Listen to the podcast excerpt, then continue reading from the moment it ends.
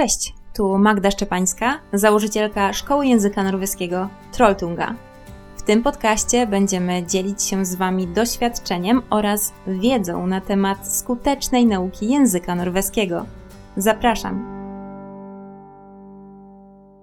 Cześć, witam Was w kolejnym odcinku podcastu, e, w kolejnej rozmowie z gościem, którego znacie z poprzedniego odcinka, gdzie rozmawialiśmy o faktycznym czasie, który musimy przeznaczyć na naukę języka norweskiego. Dzisiaj będę rozmawiać po raz kolejny z Moniką Wrzostek. Tym razem porozmawiamy sobie o wyzwaniach pierwszego okresu pobytu w Norwegii, czyli tego momentu, kiedy wysiadamy z samolotu gdzieś na lotnisku w Oslo lub w innym większym mieście norweskim i co teraz? Cześć Moniko. Cześć Magda. Na początek chciałabym, żebyś powiedziała nam kilka słów o sobie. Czym się zajmujesz? Cześć wszystkim, witam wszystkich słuchaczy. Nazywam się Monika Brzostek, jestem założycielką Szkoły Norweskiej dla Polaków, Szkoły Języka Norweskiego dla Polaków, jak sama nazwa wskazuje, która działa w Oslo od 2017 roku oraz w świecie wirtualnym online od 2019 roku. Prowadzimy y, kursy dla Polaków, które są przystosowane specjalnie pod kątem potrzebów, e, potrzeb językowych e, osób, które mają polski jako język e, bazowy, nie tylko Polaków zresztą, bo zdarzają się również osoby, które nie są Polakami, a które mówią po polsku i również trafiają na nasze kursy. Co warto wziąć pod uwagę, zanim w ogóle zdecydujemy się na emigrację do Norwegii? Mm, jakie zaplecze sobie przygotować? Mhm. Te w ogóle tematy, które tutaj myślę będziemy dzisiaj poruszać, e, dla mnie to są już w sumie takie dość odległe tematy, biorąc pod uwagę, że ja w Norwegii jestem już od bardzo dawna, więc myślę, że mogę na te pytania odpowiadać tak bardziej z perspektywy historii, które słyszę od naszych kursantów, którzy teraz niedawno przyjeżdżają do Norwegii i z czym wiążą się jakby ich decyzje, które tutaj muszą podejmować. Więc mm, myślę, że przed wyjazdem do Norwegii to może takie bardzo oczywiste, oczywista odpowiedź. Po pierwsze, musimy zdecydować, po co wyjeżdżamy do Norwegii, bo tutaj możliwości jest wiele, bo możemy przecież wyjechać, żeby na przykład um, zamieszkać tutaj tak naprawdę, czyli zdecydowaliśmy, że Chcemy żyć w Norwegii, chcemy tutaj mieć dom, mieć rodzinę, mieć karierę i po prostu sobie żyć. I ten typ e, życia i przygotowania do życia w Norwegii e, i do wyjazdu do Norwegii będzie zupełnie inny niż wtedy, jeżeli zdecydujemy się, że jedziemy po to, żeby zarobić, że chcemy przyjechać, szybko zarobić, żyć jak najtaniej, mieszkać w pokoju, odłożyć na dom, zbudować dom w domu w Polsce i wrócić do tej Polski na przykład. Także musimy zdecydować, co jest naszym celem w Norwegii, bo od tego będzie zależało, co musimy przygotować. No oczywiście osoby, które mm, będą przyjeżdżały po to, żeby zbudować sobie tutaj swoje życie, będą miały więcej czasu na to, żeby powolutku rozwijać sobie swoją właśnie karierę, e, poznawać ludzi, nawiązywać przyjaźnie. To będą rzeczy, na które będziemy na początku poświęcać czas. Natomiast osoby, które przyjadą, żeby zarobić, muszą jak najszybciej znaleźć pracę, żeby pieniędzy nie tracić. E, muszą znaleźć jak najtańszy sposób na życie w Norwegii, więc tutaj będą zupełnie inne przygotowania. Być może więcej będziemy przygotowywać się pod kątem tego, żeby na przykład e, nie jechać do Oslo, tylko pojechać do jakiejś miejscowości, gdzie będzie utrzymanie tańsze, bo w Oslo jest na przykład bardzo drogo. Także te początkowe decyzje będą zależały od tego, e, po co my w ogóle do Norwegii będziemy przyjeżdżać. I po drugie również musimy podsumować, jakie mamy możliwości e, zawodowe przede wszystkim. Czy mamy w ręku jakiś fach, albo na przykład zawód techniczny, czy raczej będziemy musieli najpierw uczyć się języka i piąć się po szczeblach kariery. Tutaj to będzie bardzo duża różnica, czy, czy przyjeżdżamy jako elektryk albo jako inżynier, czy przyjeżdżamy na przykład jako mm, specjalista HR, mm, prawda?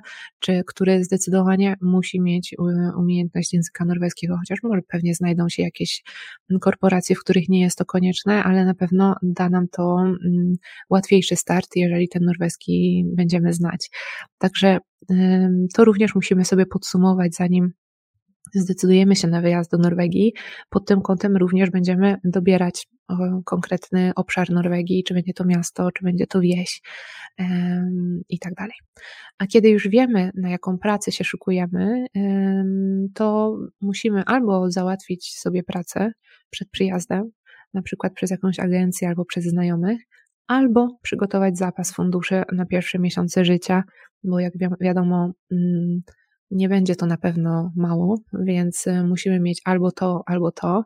Oczywiście można wynająć sobie jeden pokój na dwie osoby i przetrwać przez parę miesięcy.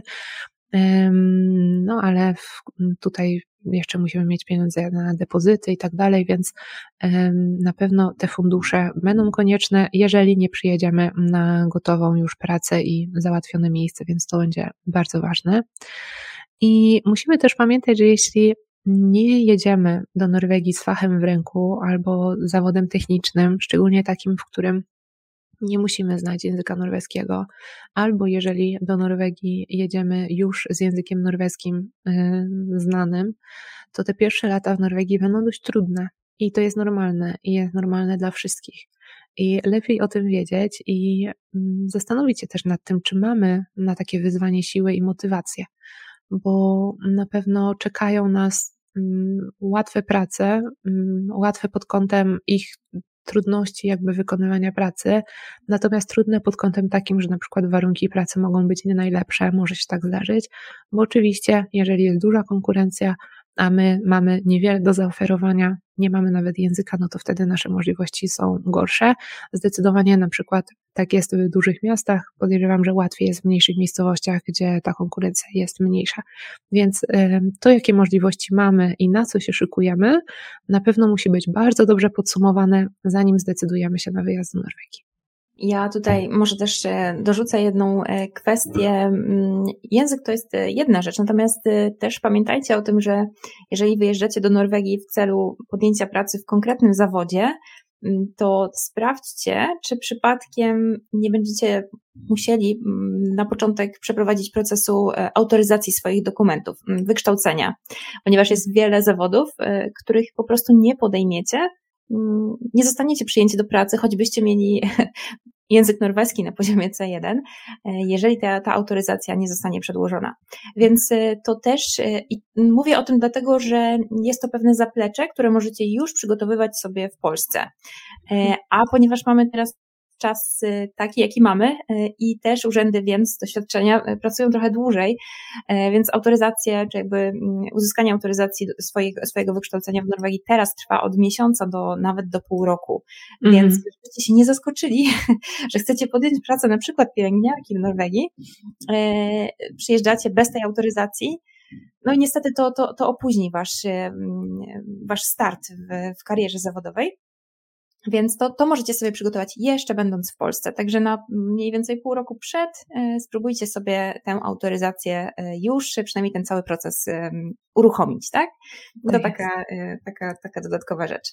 Natomiast jeżeli chodzi o planowanie kariery, to ja Was też odsyłam do mojej poprzedniej rozmowy z, z gościem, z Anną Picholą, która właśnie opowiadała o tym, jak zaplanować swoją karierę w Norwegii krok po kroku.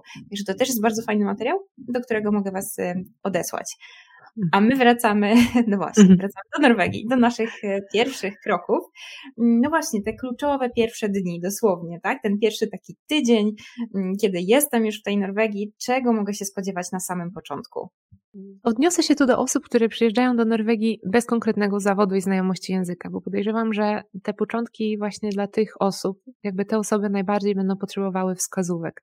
Myślę, że te osoby, które przyjeżdżają już z konkretnym zawodem i, albo z jakimś zawodem technicznym, albo właśnie pielęgniarki, tak jak wspomniałaś, podejrzewam, że to często są osoby, które już w jakiś sposób załatwiły sobie wcześniej pracę i po prostu przyjeżdżają i wiedzą, muszą się jakby odnaleźć w tej rzeczywistości, ale, e, ale ta rzeczywistość nie jest tak trudna, bo mają właśnie pracę, pracę, więc mają wszystkie dokumenty, które są potrzebne mm, do e, osiedlenia się w Norwegii.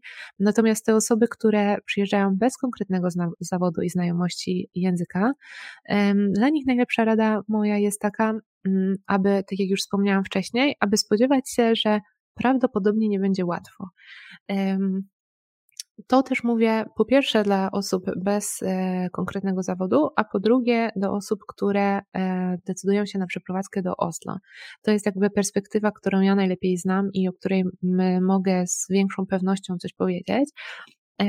Więc Tutaj warto pamiętać właśnie o tym, że jest dość spora konkurencja i czasem można wysłać kilkaset CV e, na na przykład jakieś mm, prosty zawód y, typu mm, praca na kasie e, i i tak nie dostać żadnej odpowiedzi, bo po prostu jest zbyt dużo ludzi, którzy też nie mają żadnych kwalifikacji, które są uznawane w Norwegii i po prostu ta konkurencja będzie duża.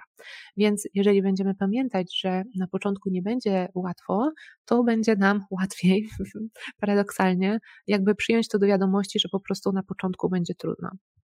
I bo tak naprawdę, nawet jeżeli przyjedziesz do wcześniej załatwionej pracy, to załatwienie dokumentów i numerów podatkowych długo trwa, szczególnie jeśli chodzi o ten stały numer, e, nie tymczasowy, tylko stały numer, i to bardzo często nas mocno na początku ogranicza. Zatem hmm. Tak, zatem po pierwsze, pierwsza rzecz, którą musimy zrobić potem, jak przyjedziemy, to właśnie załatwić sobie wszystkie dokumenty i zrobić wszystko, co w naszej mocy, aby otrzymać stały numer personalny, bo ten numer personalny daje nam prawo do e, opieki lekarskiej, czyli naszego własnego e, prywatnego, nie prywatnego może, ale naszego własnego lekarza pierwszego kontaktu.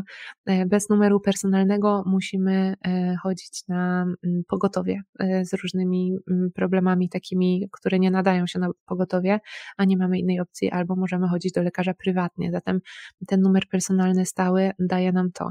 Po drugie, daje nam ten taki elektroniczny podpis, który pozwala nam na robienie właściwie wszystkiego, otwierania konta w banku i tak dalej.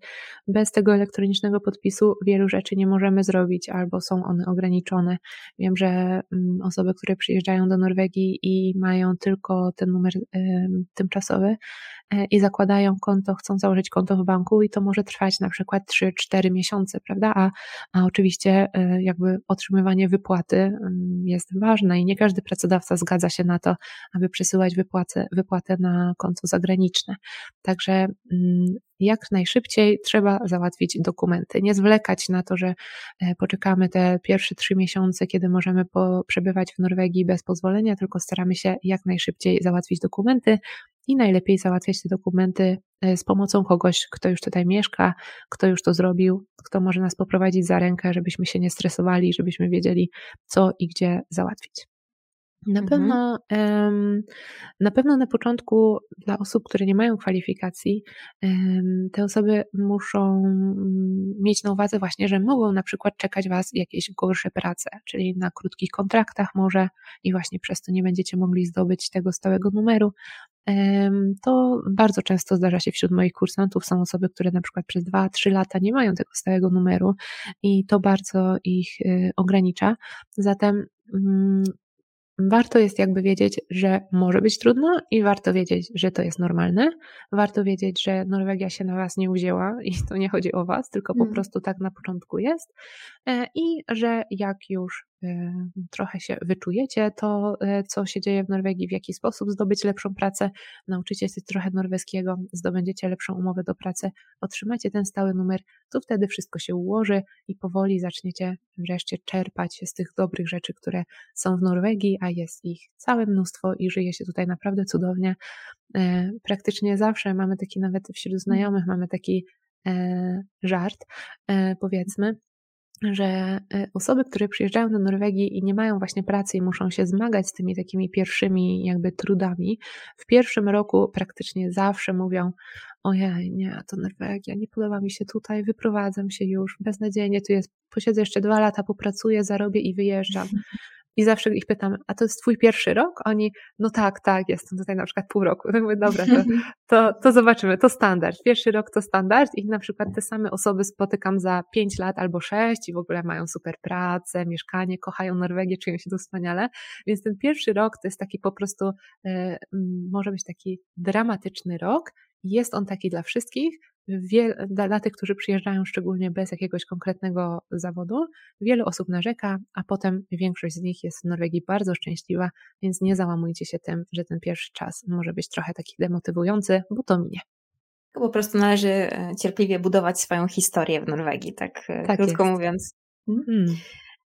Dobrze, to powiedz mi jeszcze, mm, co powinniśmy wiedzieć o Norwegach i ich mentalności, bo wiele rzeczy można przeczytać w internecie, wiele rzeczy można sobie usłyszeć od osób, które już tam były albo już tam mieszkają. E, natomiast, e, no właśnie, jak, jak tutaj te informacje odsiać, e, takie może kilka, kilka wskazówek od Ciebie. Mhm. Jednak może trochę kontrowersyjnie tutaj e, zacznę, ale wbrew pozorom norweska kultura i sposób jakby życia, współżycia, takie zasady w społeczeństwie, moim zdaniem nie ma zbyt wiele wspólnego z kulturą e, Europy kontynentalnej. Naprawdę, naprawdę się od siebie różnimy, jak już się dobrze poznamy, poniekąd. Może to być kontrowersyjne, ale taka jest moja opinia, już się wytłumaczę. Mhm. Także moim zdaniem Polakom bliżej jest do Hiszpanów, Niemców, Francuzów, w ogóle wszystkich innych krajów, Anglików, kogokolwiek tak naprawdę w Europie kontynentalnej, do jakichś Bułgarów, do kogokolwiek, niż Norwegów. E, a różnice w naszym rozumieniu na przykład relacji e, społecznych wychodzą właśnie nie na samym początku, ale dopiero stopniowo przez lata. I tak naprawdę na początku może nam się wydawać, że mm, na przykład że w sumie jest bardzo podobnie, tylko Norwegowie są zimni, a tak naprawdę wcale nie o to chodzi. I dopiero z czasem, z czasem zaczynamy mm, poznawać te takie drobne, drobne niuanse, które nas różnią, a różni nas naprawdę dużo. I naszym zdaniem osób, które tutaj przyjeżdżają, jest to, żeby tych niuansów się nauczyć. Ponieważ powierzchownie Norwegowie są zawsze uśmiechnięci, są bardzo sympatyczni, są bardzo bezproblemowi, nikt się nie denerwuje w sklepie, nikt nie nakrzyczy na obsługę klienta przez telefon. Generalnie y, super luz, prawda? Zawsze. Natomiast pod tą sympatyczną warstwą dzieje się dużo więcej. Niekoniecznie złych rzeczy, ale po prostu więcej.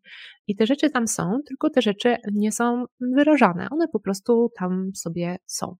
Więc em, tych emocji musimy się nauczyć i musimy nauczyć się, w jaki sposób je rozpoznawać, mimo że one są przykrywane tą powściągliwością. Czyli e, mm, z mojego trochę doświadczenia i trochę z doświadczenia naszych kursantów, możesz na przykład iść na rozmowę o pracę. Może ci się wydawać, że poszło świetnie w ogóle, że skumałeś się z szefem, że jest ekstra. On ci mówi, że ale super, to już co, widzimy się w poniedziałek, prawda? A jednak okaże się, że zostałeś mhm. odrzucony. Dlatego, że to jest normalne w Norwegii, że robi się wszystko, aby osoba, z którą rozmawiasz, czuła się dobrze. Nawet jeżeli to, co mhm. mówimy, nie do końca jest prawdą.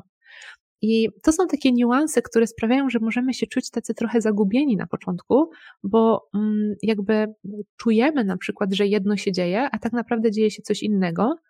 E, więc na przykład może być tak, że wydaje ci się, że masz super relację z szefem, a może się okazać na przykład, że on ma z tobą problem, bo nie spełniłeś jego poleceń, a ty tego nie zrobiłeś, bo po prostu nie wiedziałeś, że to były polecenia prawda? Bo on to powiedział w tak delikatny sposób, że na przykład myśleli, że to były zalecenia, a tak naprawdę to było polecenie powiedziane w sposób norweski. Więc takie tutaj różnice wychodzą przez lata i gdzieś tam powoli się ich uczymy.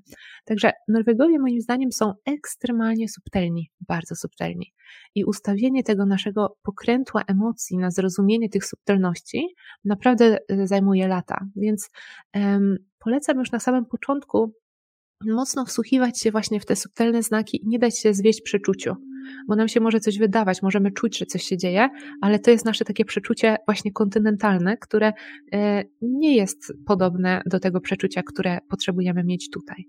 I dzięki temu właśnie, że będziemy się mocno wsłuchiwać, to unikniemy nieporozumień e, i kulturowych właśnie różnic, kulturowych nieporozumień.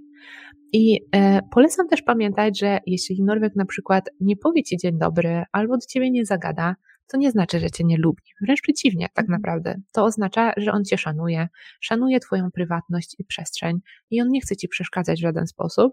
I on do ciebie zagada, prawdopodobnie, ale dopiero kiedy będzie was łączył jakiś wspólny temat.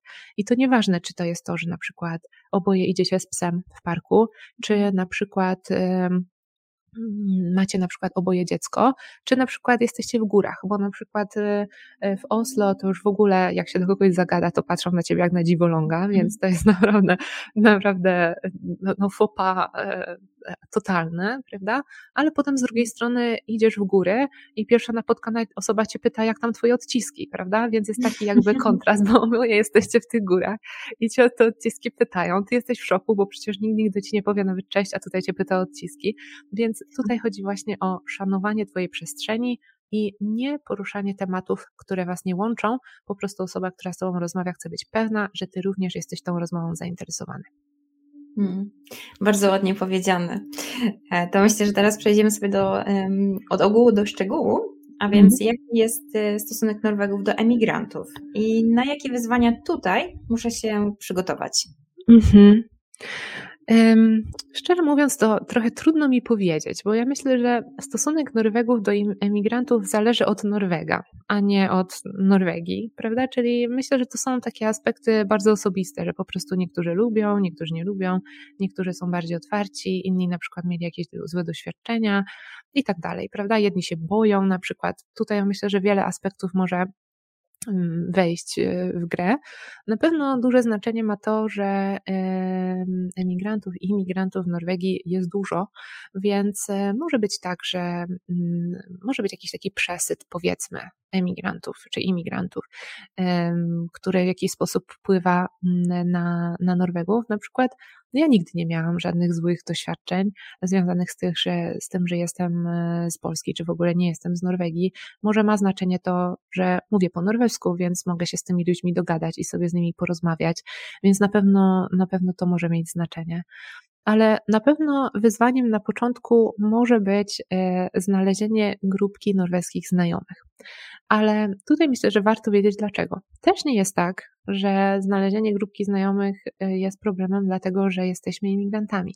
Znalezienie znajomych może być, norweskich znajomych, może być po prostu problemem, dlatego że to są ludzie, którzy mieszkają tutaj przez całe życie i nie mają już swoich przyjaciół, prawda? I oni nie szukają mm. już nowych przyjaciół do swojego gangu. Czyli kiedy ja mm, jestem sobie wśród moich przyjaciół, to jakoś aktywnie nie szukam nowych znajomych, prawda? Mam już moich znajomych. Jak ktoś się napatoczy, że tak powiem, bo akurat ktoś jest znajomym kogoś i przyjdzie, no to dochodzi do tej grupy, ale ich nie szukam. Więc musi się znaleźć jakiś powód, dlaczego mm, my mielibyśmy być elementem tej grupy. I najczęściej właśnie w Norwegii, to jest taki w sumie taka rzecz, którą zawsze się powtarza, ale która zdecydowanie jest prawdą, że najłatwiejszy sposób na znalezienie znajomych to jest wzięcie udziału w jakiejś aktywności grupowej, czyli tam mm. właśnie, gdzie jesteśmy w tym konkretnym jakby kontekście wspólnym, gdzie możemy rozmawiać o tych właśnie przysłowiowych odciskach, czy idziemy razem na grzyby, czy cokolwiek innego tak naprawdę, no to wtedy jest szansa właśnie, że poznamy jakieś nowe osoby i że ktoś komuś jakby siądziemy sobie nawzajem, że tak powiem, i mm. że się zaprzyjaźnimy w ten sposób. Czyli mm, myślę, że mm, to może być trochę wyzwanie, ale myślę, że tutaj też musimy mieć na uwadze to, że to też nie jest tak, że mm, jesteśmy w jakiś sposób dyskryminowani, czy my w sensie imigranci grupowo tutaj mówiąc, tylko myślę mhm. sobie, że na przykład jeżeli powiedzmy Mamy grupkę znajomych, gdzie zawsze się śmiejemy po polsku i mamy nasze e, jakieś e, wewnętrzne żarty, i nagle do grupy dochodzi ktoś, kto na przykład nie mówi dobrze po polsku, albo w ogóle nie mówi po polsku, i on nie może robić tych żartów, to nagle cała grupa musi mówić po angielsku i tracimy mhm. jakby ten fajny vibe. Więc myślę, że dokładnie to samo dzieje się w tych, wśród tych znajomych norweskich, że oni chcą się czuć swobodnie w swojej, w swojej grupie i dlatego jakby e, naszym zadaniem, powiedzmy, albo jeżeli chcemy być po prostu częścią ich grupy, no to musimy być w stanie sprawić, że oni w tej grupie czują się dobrze, czyli musimy dać im możliwość nadal porozumiewać się swobodnie we własnym języku, więc to jest coś, o czym na pewno musimy pamiętać. Natomiast mhm. jeśli chodzi o wyzwania, Mm, tego, że jesteśmy nie Norwegami w Norwegii, na pewno tutaj problemem powiedzmy jest to, żeby wrócić do zawodu, który w dużej mierze opiera, opiera się na komunikacji ustnej albo w ogóle komunikacji, prawda? Bo jeżeli na przykład chcemy być nawet pielęgniarką, która komunikuje się, ale może się komunikować w sposób y, mocno techniczny, prawda? Ma zadanie do mhm. wykonania, komunikacja to jest inna rzecz. E, czy jesteśmy na przykład księgową, czy jesteśmy jakimś kierowcą, to w tym wypadku musimy się tylko porozumiewać, prawda? Musimy mieć umiejętność e, dogadania się w pracy i wykonania naszych mhm. zadań. Natomiast jeżeli chcemy pracować, nie wiem, w marketingu czy w jakimś innym mm, być jakimś innym liderem, no to wtedy musimy być super, super, nie tylko dobrzy w języku norweskim, ale do tego jeszcze musimy e, potrafić ludzi na przykład do czegoś przekonać, prawda? Po norwesku musimy mieć te takie drobne umiejętności, których zdobycie jest bardzo trudne, więc dla osób, mm. które chciałyby zdobyć taką pracę, myślę, że w tych wypadkach nie powiedziałabym, że to są osoby, które są dyskryminowane w walce o pozycję, tylko raczej po prostu ich predyspozycje są dużo gorsze w porównaniu do Norwegów i w tym wypadku myślę, że tutaj to jest wyzwanie pod kątem tego, że jesteśmy imigrantami. Mm. A co może nas w ogóle mm, zaskoczyć na, na, na, samym początku e, w Norwegii? Ja piję też do takich drobnostek, takich, e, o których e, ja pamiętam ze swoich pierwszych dni w, takich emigracyjnych. To, to chociażby było to, że mm, te monety, tak, musimy wrzucać do specjalnej maszynki w sklepie, Aha. więc to, to była taka rzecz, której my w Polsce nie mamy, a to mnie zaskoczyło. Takie, takie, takie drobnostki z życia codziennego. E, może takie właśnie drobnostki, ale też większe rzeczy, jeżeli mogłabyś powiedzieć, co nas może zaskoczyć. Jasne. Ja pamiętam zaraz na samym początku, po mojej przeprowadzce, byłam w chyba największym szoku, który aż do tej pory pamiętam, że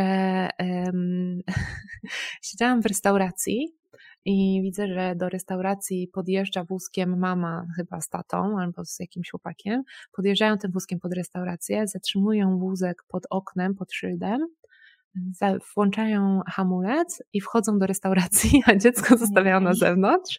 Jest zima, jest po prostu minus 10 i to dziecko tam zostaje.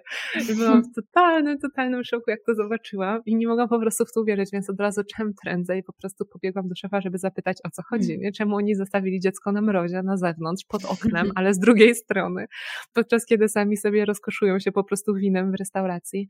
Mm. Więc jest to normalne, dzieci śpią na mrozie, jest to uznawane jako właśnie hartowanie ich i właśnie zostawianie ich na świeżym powietrzu, że jest to dla nich lepsze. Oczywiście ta mama patrzyła przez to okno, jak się to dziecko obudziło, to, to wyszła do niego i je wzięła do środka, ale ten Całe moment, go... ale ten moment, kiedy go tam zostawiła, naprawdę e, wyrył się w moją pamięć bardzo mocno. Byłam po prostu w szoku, więc na przykład to jest bardzo szokujące. Dzieci w przedszkolach też śpią w mhm. wózkach na zewnątrz e, i też jest to normalne, właśnie chodzi tutaj o to hartowanie i faktycznie z tego co wiem, nie mam sama dzieci, ale z tego co wiem, dzieci chorują bardzo mało właśnie przez to, że są porządnie wywietrzone i nie siedzą w zamkniętych pomieszczeniach, więc wygląda jak przemoc w rodzinie, ale nie jest, wbrew pozorom jest właśnie lepsza, więc to, to naprawdę mnie wtedy e, bardzo mocno zszokowało. I myślę, że nadal, jedna z rzeczy, która nadal mnie szokuje, to jest dostępność do natury. I mhm. to, że e, po pierwsze, że mogę podjechać sobie metrem e, parę przystanków i już jestem na trasie, żeby e, włożyć sobie biegówki i po prostu być w dzikim lesie, gdzie nikogo nie ma, tak. albo spotkam jakiegoś jelenia, mm. gdzie zaraz, prawda, pod miastem. To jest na pewno absolutnie szokujące. Albo to, że, że możemy pojechać na jakiś przepiękny fiord, wyjść na górę, być po prostu na jakimś klifie, po prostu prosto z National Geographic i możemy sobie tam rozłożyć namiot i tam spać i wstać rano, oglądać wschód słońca i jest to absolutnie legalne, dopuszczalne i można to robić. Nie trzeba za nic płacić, nie ma biletu wstępu, e, po prostu jesteśmy tam, śpimy, stajemy, nie pozostawiamy po sobie żadnego śladu i kontynuujemy. Dla mnie ten dostęp do natury jest mm. nadal absolutnie szokujący i rośnie mi serce nawet po tak wielu latach mieszkania tutaj, za każdym razem, kiedy mogę się znaleźć w naturze tak po prostu. A mm. poza tym sam fakt tego też, że na przykład e, wybieramy się do lasu, żeby spać pod namiotem, dochodzimy do jakiegoś jeziora bardzo, bardzo daleko, po prostu od Oslo, na przykład jakiś weekend majowy, a tam nie ma wręcz miejsca, żeby rozłożyć ten namiot, bo całe miasto po prostu pod tymi namiotami śpi. Także też stosunek Norwegów do natury jest na pewno bardzo e, taki powiedzmy intensywne i, i, i piękne. Mhm. A z innych rzeczy, mm, mm, Całkiem niedawno zobaczyłam coś po raz pierwszy i byłam w wielkim szoku. E, mieszkam e, również w samym centrum Oslo i zaraz koło mnie jest Akerselva, czyli ta rzeka, która przechodzi przez, przez centrum Oslo, główna rzeka. Mhm. I szłam sobie tak w górę rzeki i widzę, że ludzie tak stoją wokół tej rzeki i stoją i się na nią patrzą. Ta rzeka jest dosłownie mm, w linii prostej, może 50 metrów od mojego mieszkania. Mhm. E, idę tam, patrzę na tą rzekę, podchodzę o co chodzi, wpatruję się, a tam łososie skaczą w górę tych, e, tak, skaczą w górę tych e, wodospadów takich, które mm. są na tej rzece, natarło, mhm. po prostu wyskakując po 3-4 metry, i skaczą. Jesteśmy w centrum po prostu super bogatej stolicy, zaraz koło, koło w ogóle wszystkich budynków, a te łososie cisną w górę tej rzeki. Naprawdę mhm. byłam w wielkim szoku, wręcz chciało mi się płakać po prostu ze wzruszenia, że zobaczyłam coś takiego pięknego. Mhm. Um, tak, z jakichś takich innych rzeczy. Na pewno wiele osób zwraca uwagę na to, że w Norwegii praktycznie w ogóle nie używa się gotówki.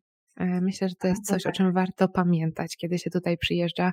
E, zapomnijcie o jakiejś wymianie na koronę, w ogóle się tego nie robi wszędzie. Za mhm. wszystko, nawet za dwa złote zapłacicie kartą e, i tak faktycznie jest, więc to jest taka różnica, która jest bardzo, moim zdaniem, pomocna i wygodna. Tak, i to nawet w takich miejscach, gdzie no, spodziewalibyście się, że raczej te płatności będą gotówkowe, mm, ale nie, tutaj jakieś, właśnie mówiłaś o tym, o, o naturze, e, bardzo często mamy takie, mm, no, ala schroniska albo takie małe, małe mm, przystanki w formie może małej restauracji, gdzie możemy sobie kupić, e, no właśnie, gofra i, i kawę. I tam też, tak, w środku lasu, nad jeziorem zapłacicie właśnie e, kartą, więc nie ma najmniejszego problemu. Albo Vipsem ewentualnie. Albo Vipsem, dokładnie, ale chyba z tego, co pamiętam, już dobrze nie pamiętam, ale z tego, co pamiętam, to chyba, żeby mieć Vips, potrzeba mieć właśnie ten stały numer, czyż nie? Tak, tak, tak. To jest, Dokładnie. No, tak. I tutaj wracamy właśnie do tematu, żeby szybko załatwiać sobie ten stały numer, bo zjecie gofra tylko jak będziecie mieć stały numer. Dokładnie. No właśnie, aczkolwiek to jest e, myślę, że bardzo wygodne, bardzo przyjemne e, w ten sposób. No i tutaj tak. też e, myślę, że mm, też jakby mm, ten wątek taki kulturowy E, połączy e, z naturą, e, fakt, że Norwegowie bardzo o tę naturę dbają i hmm. wiecie, to mm, ja też gdzieś tam w fragmencie książki, którą, której jestem współautorką, pisałam o tym, bo to faktycznie usłyszałam od, od swojego znajomego Norwega, że wiesz, dla nas to tak jak widzimy, że człowiek rzuca jakieś śmieci w, w lesie, to dla nas to jest tak jakby nie wiem, uderzył w twarz drugiego człowieka, nie? Że to jest hmm. takie przeżycie, że po prostu tak się nie robi, to jest niemoralne, to jest nieetyczne, to jest po prostu okropne, więc y, ten, ten ogromny szacunek do, do natury ja osobiście ubóstwiam, to jest dla mnie coś niesamowitego e, i chciałabym, żeby tak było w Polsce i w ogóle na świecie, żebyśmy naturę szanowali i nie wyrzucali, nie wyrzucali śmieci do lasu, bo to jest okropne. E, więc y, tak, to, to takie rzeczy, które mogą nas ewentualnie gdzieś tam zaskoczyć, że no jest porządek po prostu. I to też taka mhm. kwestia, mm, myślę, że takiego porządku architektonicznego, nie wiem, czy też masz takie wrażenie, ale mnie to też ujmuje, że, mm, że te domy, ta architektura jest bardzo dobrze zaplanowana, że te, e, że te uliczki są po prostu takie e, schludne, czyste, że te ogródki są zawsze zadbane, e, że, że nie ma takiego nieładu, gdzie jeden domek w tę stronę, drugi w tamtą, w ogóle wyglądają jakby nie pasowały do siebie. Ta architektura taka ułożona, to też jest bardzo fajne i to mnie też zaskoczyło w Norwegii. Hmm. To prawda. I bardzo piękne kolory fasad, które tutaj wybierają. Ja na przykład, jeszcze jedna rzecz, która mnie tutaj dość mocno zaskoczyła, bo teraz akurat y, mieszkam y, w takim mieszkaniu, tak jak mówiłam, właśnie tutaj zaraz koło rzeki.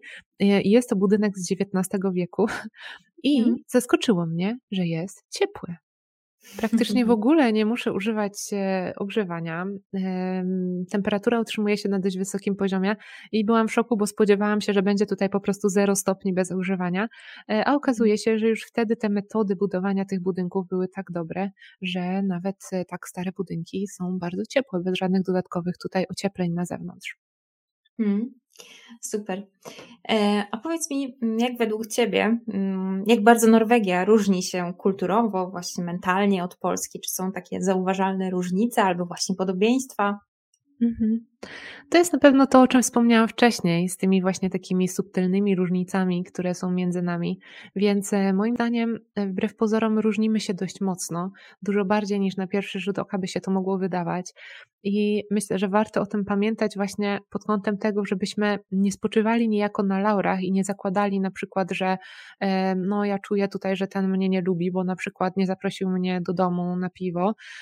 To, że na przykład wylądujecie u kogoś, u jakiegoś znajomego w domu, oznacza, że jesteście już takimi przyjaciółmi, że już bardziej się nie da, prawda? Mhm. Podczas kiedy my w Polsce chętnie zapraszamy ludzi do siebie, e, umawiamy się, zaraz kogoś poznamy, ktoś nam mm, przypasuje, więc się umawiamy na kawę. Rzadko tutaj tak jest, nie? Więc, mm, więc te jakby sposoby um, zawierania znajomości i te takie niepisane reguły społeczeństwa są naprawdę e, mocno różne i dlatego warto na nie zwracać uwagę i warto jakby je mieć, te różnice mieć z tyłu głowy, żeby, e, żeby wiedzieć, że nie powinniśmy e, kierować się tylko intuicją, tylko bardziej studiować jakby to społeczeństwo. Jest taka seria książek, nie pamiętam w tej chwili, pamiętam, że autor się nazywa e, Julien, jest mhm. z Kanady, pamiętasz, jak miał nazwisko? Takie książki właśnie o różnicach kulturowych pomiędzy Norwegami i resztą świata tak naprawdę. Tak, tak. Nie pamiętam e, nazwiska, so, ale kojarzę książkę. Aha. Jeden tytuł to było chyba Social Guidebook to Norway e, mhm. i on tam właśnie w postaci takich um, żartobliwych komiksów e, pokazuje właśnie takie najbardziej powiedzmy wyolbrzymione różnice pomiędzy Norwegią i resztą świata, więc nawet jak widzicie, nawet e, może nam by było bliżej do Kanadyjczyka niż do e, tych Norwegów tak naprawdę, więc naprawdę te różnice są naprawdę spore i polecam też tą książkę, jest śmieszna i jest w ogóle prawdziwa, co, co lepsze. Mhm. Oczywiście taka mm, wyolbrzymiona jak karykatura, ale jest, więc po prostu mm, te różnice pomiędzy nami trzeba studiować i uczyć się ich żeby szanować kulturę, w której mieszkamy e, i żeby również nie rozczarować się, e, kiedy będzie nam się wydawało, że coś jest, dzieje się inaczej, bo tak czujemy, a tak naprawdę nie jest, bo właśnie te różnice kulturowe nam to pokazują. Mhm. E, to tak żartobliwie dodam e, na koniec w kwestiach mentalnych, kulturowych może e, w Norwegii nie można nie lubić sportów zimowych, także nie, nie mówcie Norwegom, że nie oglądacie na przykład skoków albo czegoś takiego, więc... Tak. To prawda, to prawda, to jest świętość, religia. Niemalże, tak. E, dobrze, jeżeli chodzi o nasze wyzwania, tak, pierwszego okresu pobytu w Norwegii, to e, oczywiście, no już troszeczkę powiedziałaś, ale te kwestie językowe. E, często też pada takie pytanie, czy na początek wystarczy mi język angielski? Jak to jest? Mm -hmm. To zależy takie słowo magiczne, to zależy. Bo mhm. jeżeli przyjeżdżasz e, do Norwegii z jakimś zawodem e, zanadrzu, e, który możesz wykonywać ze znajomością angielskiego, to tak. Znam takie osoby, które pracują na przykład na uniwersytecie albo są inżynierami, mieszkają tu 10 lat i dalej nie mówią po norwesku, bo w pracy mówią po norwesku, ze znajomymi mówią, Boże, po angielsku, ze znajomymi mówią po angielsku, z Norwegami znajomymi też mówią po angielsku, bo na przykład są to właśnie osoby, które pracują na uniwersytecie, więc na danym projekcie na przykład mówi się po angielsku, więc e, może być i tak. Natomiast jeżeli nie masz takiego zawodu w kieszeni, to wtedy polecam uczyć się norwe norweskiego jak najszybciej. E, nawet przed przyjazdem, jeżeli jesteście w stanie zaplanować sobie e, i taki wydatek, i taką długość nauki przed wyjazdem, wtedy jest to najlepsze rozwiązanie. Szczególnie, że im mniejsze kwalifikacje, tym większe szanse na słabą pracę i również na bycie w jakiś sposób wykorzystanym przez to, że nie wiemy za bardzo, co nam się należy, e, co, jak powinna na przykład wyglądać, e, powiedzmy, umowa o pracę. No, nie znamy po prostu na przykład prawa pracy, prawda, bo nie znamy języka, a trafiamy do jakiejś niepoważnej firmy. Może się tak zdarzyć i zdarza się bardzo często, niestety, wśród moich kursantów na przykład. Natomiast, czy znajdziemy jakąś prostą pracę z językiem angielskim? Możemy znaleźć taką pracę.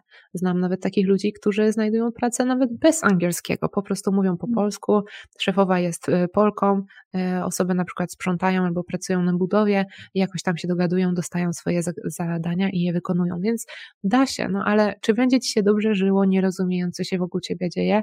Nie, bo tak naprawdę nie znając tych podstaw języka norweskiego, albo ani nie, nie będziesz wiedział, co kupujesz w sklepie, bo się będzie inaczej mhm. nazywało, ani nie kupisz nic online, bo nawet nie będziesz wiedział, jak tego szukać, e, ani nie zrozumiesz ogłoszenia o wynajem mieszkania, no bo jak, mm. ani nie wiesz, co będzie naklejone na kartce, uwaga, bo nie wiem, na przykład dziura w ziemi, prawda? A nie będziesz o tym wiedział i w nią wiedziesz.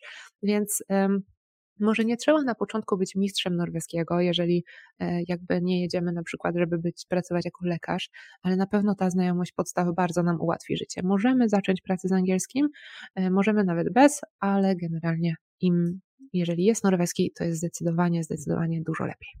Mhm. W takim razie, jakie są moje szanse na norweskim rynku pracy w, właśnie w dwóch przypadkach? Gdy nie znam norweskiego w ogóle, oraz gdy moja znajomość języka jest na poziomie komunikatywnym. Mhm.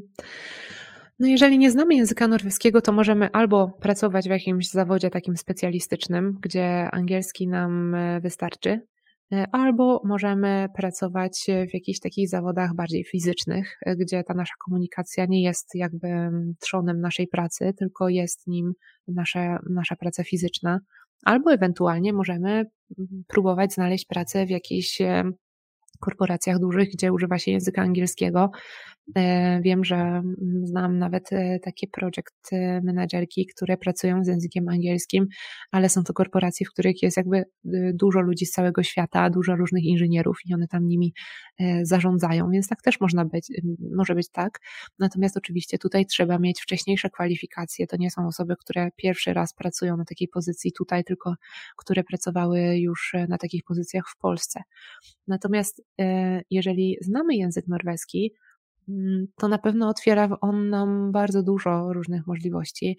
Chociażby to, że wiele osób po prostu wymaga, żeby mówić trochę po norwesku, e, albo jeżeli nie mówimy po angielsku, no to musimy coś mówić po norwesku, bo nawet jeżeli powiedzmy sprzątamy, to jak pójdziemy do tego klienta, to musimy do niego na przykład zadzwonić i zapytać, który domofon, bo nam nie podał.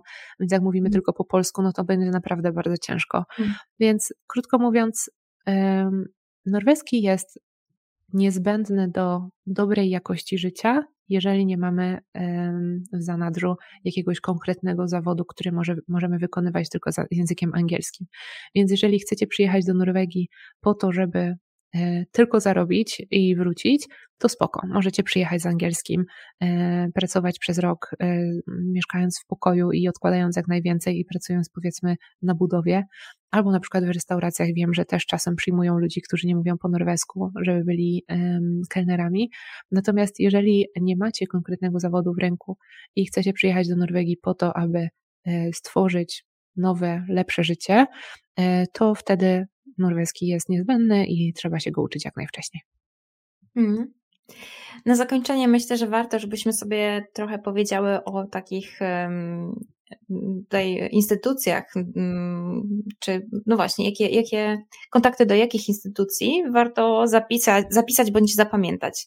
Mm, oczywiście liczymy na to, że y, przygotujemy się tak dobrze, że żadne kryzysowe sytuacje nie wystąpią, no ale życie jest życiem i to nas, no, musimy być po prostu na to przygotowani. E, więc e, kto może mi pomóc e, w kryzysowych sytuacjach? Dokąd mogę się zwrócić? Mm-hmm. Na pewno um, jedna z takich instytucji, o których wszyscy, o której wszyscy słyszeli, jest to NAW, czyli powiedzmy taki urząd pracy połączony też z ZUS-em, bo tam również załatwia się różne sprawy związane ze zwolnieniami lekarskimi i tak dalej. Więc NAF jest taka instytucja, do której możemy się zwrócić, jeżeli na przykład stracimy pracę albo właśnie będziemy potrzebowali jakiegoś zasiłku i tak dalej. Tam z nimi można się kontaktować. Zwykle tam otrzymuje się w swojej konkretnej gminie y, swoją osobę prowadzącą, tak zwanego Wajledera, który, który Was poprowadzi i pomoże Wam. Wiem, że niestety NAW nie zawsze bardzo aktywnie pomaga, no ale zdecydowanie jest to miejsce, do którego warto uderzać, jeżeli chcemy otrzymać jakąś pomoc, na przykład finansową. Ale z takich innych miejsc, które mogą nam pomóc, to są takie bardziej powiedzmy mm, miejsca, Mm, jeśli chodzi o nagłą pomoc, to przede wszystkim zdecydowanie warto wiedzieć, gdzie jest Wasze najbliższe pogotowie, czyli Leagewakt. Jest to miejsce, do którego możemy pójść w przypadku jakichkolwiek problemów zdrowotnych, takich nagłych, albo właśnie jeżeli zdarzy się, że na przykład jesteśmy chorzy trochę, ale nie mamy tego stałego numeru i nie mamy swojego lekarza, a nie stać nas na to, żeby pójść do prywatnego lekarza, więc wtedy idziemy do tego Leagewakt i tam czekamy na swoją kolej, prawdopodobnie długo, bo e, najpierw przyjmuje się tych, który, który, którym trzeba ratować życie, a dopiero później tych na przykład z gorączką. i tam możemy otrzymać pomoc. I ta pomoc jest tania, to nie są żadne duże kwoty, e, po prostu trzeba zapłacić tam swój udział, tą wpłatę własną, raptem w zależności od tego, co się dzieje, ale jest to może 100-200 koron, jak się złamie nogę, to 500, prawda? Mhm. Więc niedużo, więc można spokojnie iść i nie martwić się o rachunki, nawet z denumerem. Możecie tam iść i otrzymacie pomoc i nie zapłacicie za nią dużo, więc ym, tam koniecznie dużo lepiej niż czekać z pójściem z gorączką do Polski na przykład. Mhm. Ale są też mhm. takie, y, są też takie dwa miejsca, o których tutaj y, myślę, że warto wspomnieć w takich już naprawdę kryzysowych sytuacjach. E, w Oslo, myślę, że również też w innych miejscach, to warto wygooglować sobie w waszych gminach, ale myślę, że y, dużo osób właśnie trafia do Oslo. Jest miejsce, które nazywa się Krisecenter. Jest to miejsce, czyli centrum kryzysowe. Jest to miejsce, do którego można się udać, jeżeli na przykład coś się dzieje w waszym domu, czyli jeżeli, jeżeli doświadczycie przemocy, niezależnie czy jest to przemoc fizyczna czy ekonomiczna, jeżeli czujecie, że jesteście w sytuacji bez wyjścia, jeżeli na przykład czujecie się w zagrożeniu, to możecie do takiego Crisis Center e, pójść i otrzymać tą pomoc. E, ono w Oslo akurat jest w połączeniu z e, Legevakt, czyli właśnie z pogotowiem, więc ono jest otwarte mm, całą dobę przez cały tydzień, więc gdyby coś się działo, to można po prostu tam pójść i próbować otrzymać pomoc. Więc jakby warto pamiętać, że te instytucje są naprawdę po to, żeby ludziom pomóc, szczególnie w tych takich najbardziej kryzysowych sytuacjach. Na pewno dużo łatwiej jest otrzymać pomoc w, w takiej naprawdę ekstremalnej, kryzysowej sytuacji, e, niż w sytuacji na przykład, że straciliśmy pracę i chcemy dostać jakiś kurs od NAW-u, prawda? To będzie wymagało od nas większej ilości pracy i tutaj jakby NAW może będzie tam próbował sprawdzać, czy nam to przysługuje, czy nie, ale w takim crisis center, jak przyjdziecie, to naprawdę otrzymacie pomoc i zostaniecie uratowani krótko mówiąc, więc to warto wiedzieć, że mm, takie miejsca się znajdują. A poza tym, poza tym również mieszkańcami w Oslo, w Oslo, w Norwegii zajmuje się gmina, czyli e, na przykład w Oslo jest to po prostu Oslo Kommune, czyli gmina Oslo i gmina robi bardzo dużo rzeczy dla swoich mieszkańców i podejrzewam, że im mniejsza gmina, tym pewnie dużo bardziej personalnie podchodzi się mm. do mieszkańców tej gminy, tak sobie mogę to tylko wyobrazić.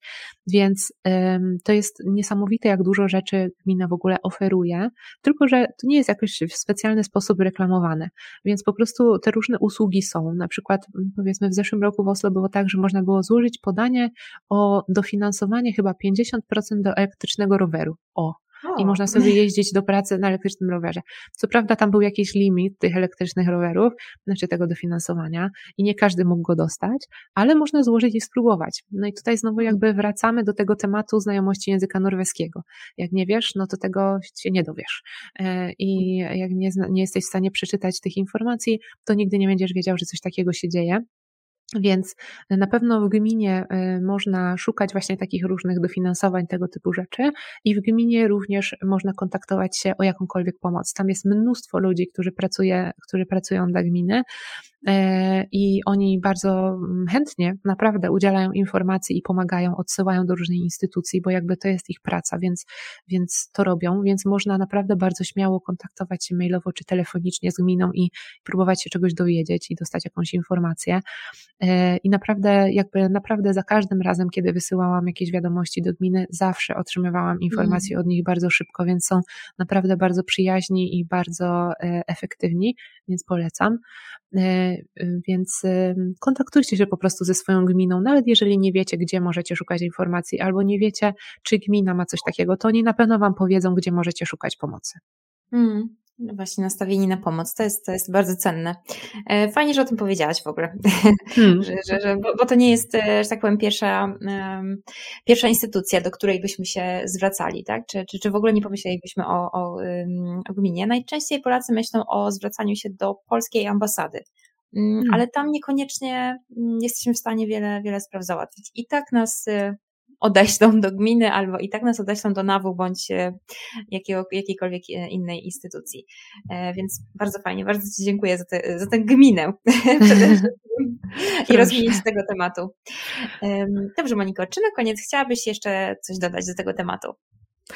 E, chciałam tylko dodać, że może niektóre z tych rzeczy, które powiedziałam, brzmią trochę negatywnie, z tymi trudnościami, które pojawiają się na początku życia w Norwegii, ale specjalnie o nich wspominam nie dlatego, że chcę Was zniechęcić w żadnym wypadku i nie dlatego, że życie w Norwegii jest trudne, bo nie jest. Jest cudowne, naprawdę jest piękne, łatwe, e, spokojne i naprawdę e, wymarzone, naprawdę, przynajmniej z mojej perspektywy, z perspektywy ludzi, z którymi się tutaj mm, znam. Mówię Wam to po to, żebyście nie tracili motywacji, jeżeli na przykład traficie do Norwegii i będziecie czuli, że jest tu beznadziejnie i będziecie myśleli, że popełniliście wielki błąd przyjeżdżając tutaj.